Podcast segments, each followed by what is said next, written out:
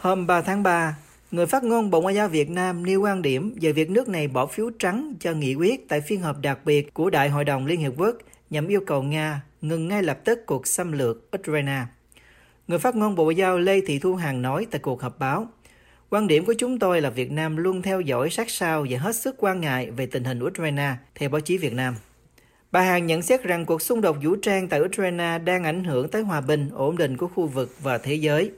Bà Hằng nói, chúng tôi cho rằng ưu tiên hiện nay là cần kiềm chế tối đa, chấm dứt các hành động sử dụng vũ lực để tránh gây thương vong và tổn thất đối với dân thường, nói lại đàm phán đối thoại trên tất cả các kênh để đạt được giải pháp lâu dài có tính tới lợi ích chính đáng của tất cả các bên trên cơ sở phù hợp với Hiến chương Liên Hợp Quốc và các nguyên tắc cơ bản của luật pháp quốc tế. Vào ngày 2 tháng 3, Đại hội đồng Liên Hợp Quốc tổ chức kỳ họp khẩn cấp vào ngày 2 tháng 3, Đại hội đồng Liên Hợp Quốc tổ chức kỳ họp khẩn cấp bất thường về tình hình Ukraine và ra nghị quyết yêu cầu Nga ngay lập tức chấm dứt chiến dịch quân sự và rút toàn bộ lực lượng vô điều kiện khỏi lãnh thổ Ukraine.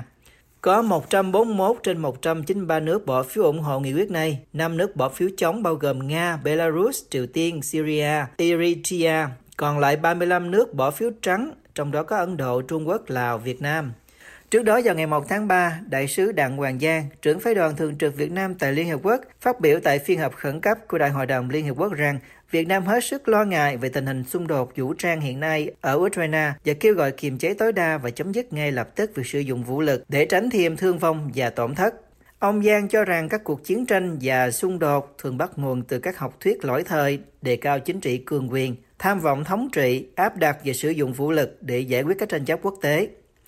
Từ thành phố Hồ Chí Minh, tiến sĩ Mạc Văn Trang, người từng học tập ở châu Âu và đang theo dõi tình hình chiến sự giữa Nga và Ukraine, nêu nhận định với VOA về phản ứng của Việt Nam. Tôi nghĩ là về phía chính phủ họ phải uh, xử lý như vậy thôi. Bởi vì cái quan hệ Việt Nam và Nga nó rất là sâu sắc từ truyền thống cho đến hiện nay. Việt Nam này là ký kết là, là đối tác chiến lược toàn diện với Nga thế cho nên là trong cái tình huống như thế này thì họ cũng thông cảm thông cảm với cái chính phủ họ đành phải bỏ phiếu như vậy thôi nhưng mà trong cái tuyên bố của đại sứ Việt Nam ở Liên Hợp Quốc ấy thì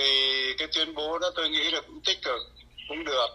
Hôm 2 tháng 3, ngay sau khi Việt Nam bỏ phiếu trắng tại Đại hội đồng Liên Hiệp Quốc, đại biện lâm thời của Ukraine tại Việt Nam, bà Natalia Jinkina bày tỏ sự thất vọng. Bà viết trên Facebook, trong số tất cả các thành viên ASEAN, chỉ có Việt Nam và Lào đã bỏ phiếu trắng. Việt Nam ơi, quê hương thứ hai của tôi, tôi rất thất vọng.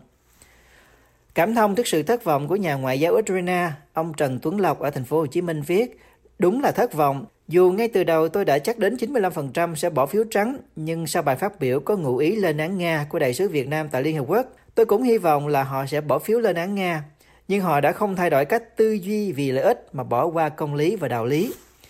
Nghị quyết của Liên Hợp Quốc đã được thông qua, dù không có tính ràng buộc nhưng sẽ đóng vai trò như một dấu hiệu cho thấy nước Nga bị cô lập như thế nào trong cộng đồng quốc tế.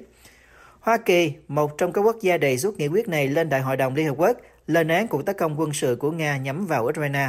Trong một tuyên bố vào tối ngày 2 tháng 3, Tổng thống Hoa Kỳ Joe Biden nói cuộc bỏ phiếu của Liên Hợp Quốc đã công nhận rằng Tổng thống Nga Vladimir Putin đang tấn công vào chính nền tảng của hòa bình và an ninh toàn cầu và vào mọi thứ mà Liên Hợp Quốc đại diện cho.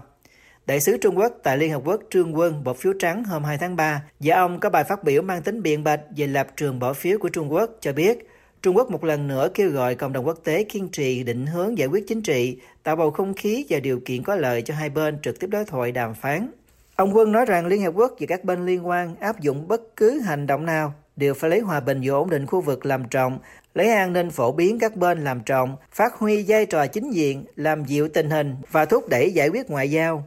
Đại sứ Nga tại Liên Hiệp Quốc Vasily Nebenzia nói với các phóng viên, chúng tôi không thấy bị cô lập. Lập trường của Moscow là hoạt động quân sự của Nga để bảo vệ cư dân của các khu vực ly khai ở miền đông Ukraine. Nga cho rằng mình đang tự vệ theo điều 51 của Hiến chương Liên Hợp Quốc. Việt Nam hôm 3 tháng 3 cho biết tính tới ngày 2 tháng 3 đã đạt được thỏa thuận về công nhận hộ chiếu vaccine lẫn nhau với 15 nước. Thông tin đăng trên trang web của Bộ Ngoại giao Việt Nam dẫn lời phát ngôn viên Lê Thị Thu Hằng – cho biết các quốc gia này gồm Nhật Bản, Hoa Kỳ, Anh, Úc, Ấn Độ, Belarus, Campuchia, Philippines, Palestine, Maldives, New Zealand, Sri Lanka, Ai Cập, Thổ Nhĩ Kỳ và Singapore. Việt Nam đã đồng ý với đề xuất mở cửa lại hoạt động du lịch quốc tế từ ngày 15 tháng 3 năm 2022, theo Cổng Thông tin Chính phủ Việt Nam VGP News hôm 16 tháng 2. Thông tin này được công bố ít ngày sau khi Cục Hàng không Việt Nam cho biết sẽ dỡ bỏ hoàn toàn các hạn chế đối với các chuyến bay thương mại quốc tế từ ngày 15 tháng 2. Trong cuộc họp báo thường kỳ, bà Hằng nói thêm rằng nhằm góp phần khôi phục và phát triển kinh tế xã hội, tăng cường hội nhập quốc tế trong trạng thái bình thường mới, tạo điều kiện thuận lợi cho giao thương giữa Việt Nam với các quốc gia và vùng lãnh thổ. Hiện Bộ Ngoại giao đã có báo cáo Thủ tướng Chính phủ để xem xét quyết định phương án cụ thể về việc cấp thị thực và miễn thị thực.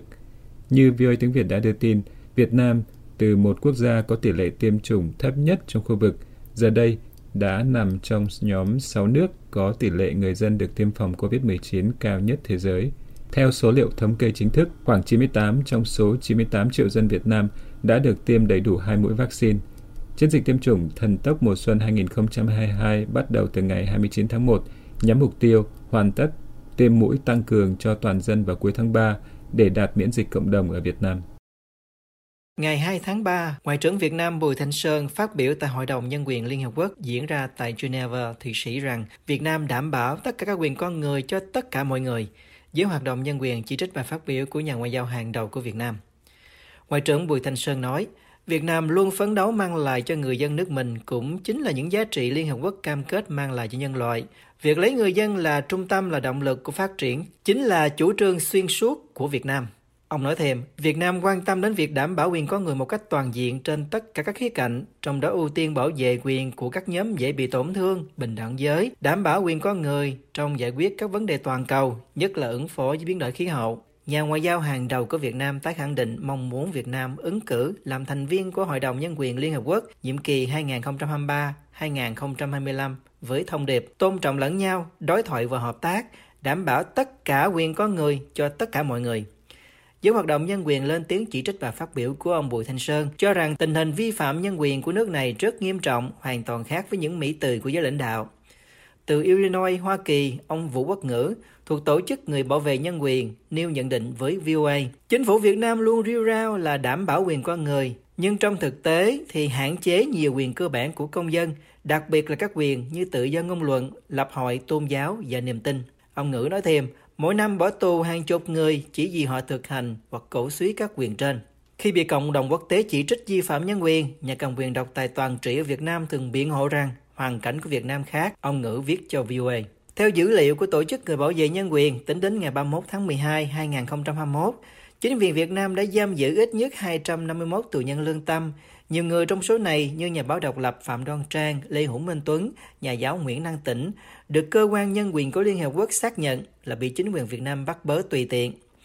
Vào đầu năm 2022, một bản phúc trình của Tổ chức Theo dõi Nhân quyền cho biết, dưới chế độ cai trị độc đảng của Đảng Cộng sản Việt Nam, các quyền dân sự chính trị căn bản bị đàn áp một cách có hệ thống. Tổ chức theo dõi nhân quyền cho rằng chính quyền Việt Nam đã siết chặt các quyền tự do biểu đạt, tự do lập hội, nhóm họp ôn hòa, tự do đi lại và tự do tôn giáo. Theo tổ chức này, bất kỳ một tổ chức hội nhóm nào bị chính quyền coi là có nguy cơ đối với sự độc tôn quyền lực của đảng Cộng sản, bất kể công đoàn độc lập, đã bị cấm thành lập, cấm hoạt động. Từ trước đến nay, chính quyền Việt Nam luôn cho rằng nước này đảm bảo các quyền con người của người dân và rằng Việt Nam không có tù nhân lương tâm, chỉ giam giữ những người vi phạm pháp luật.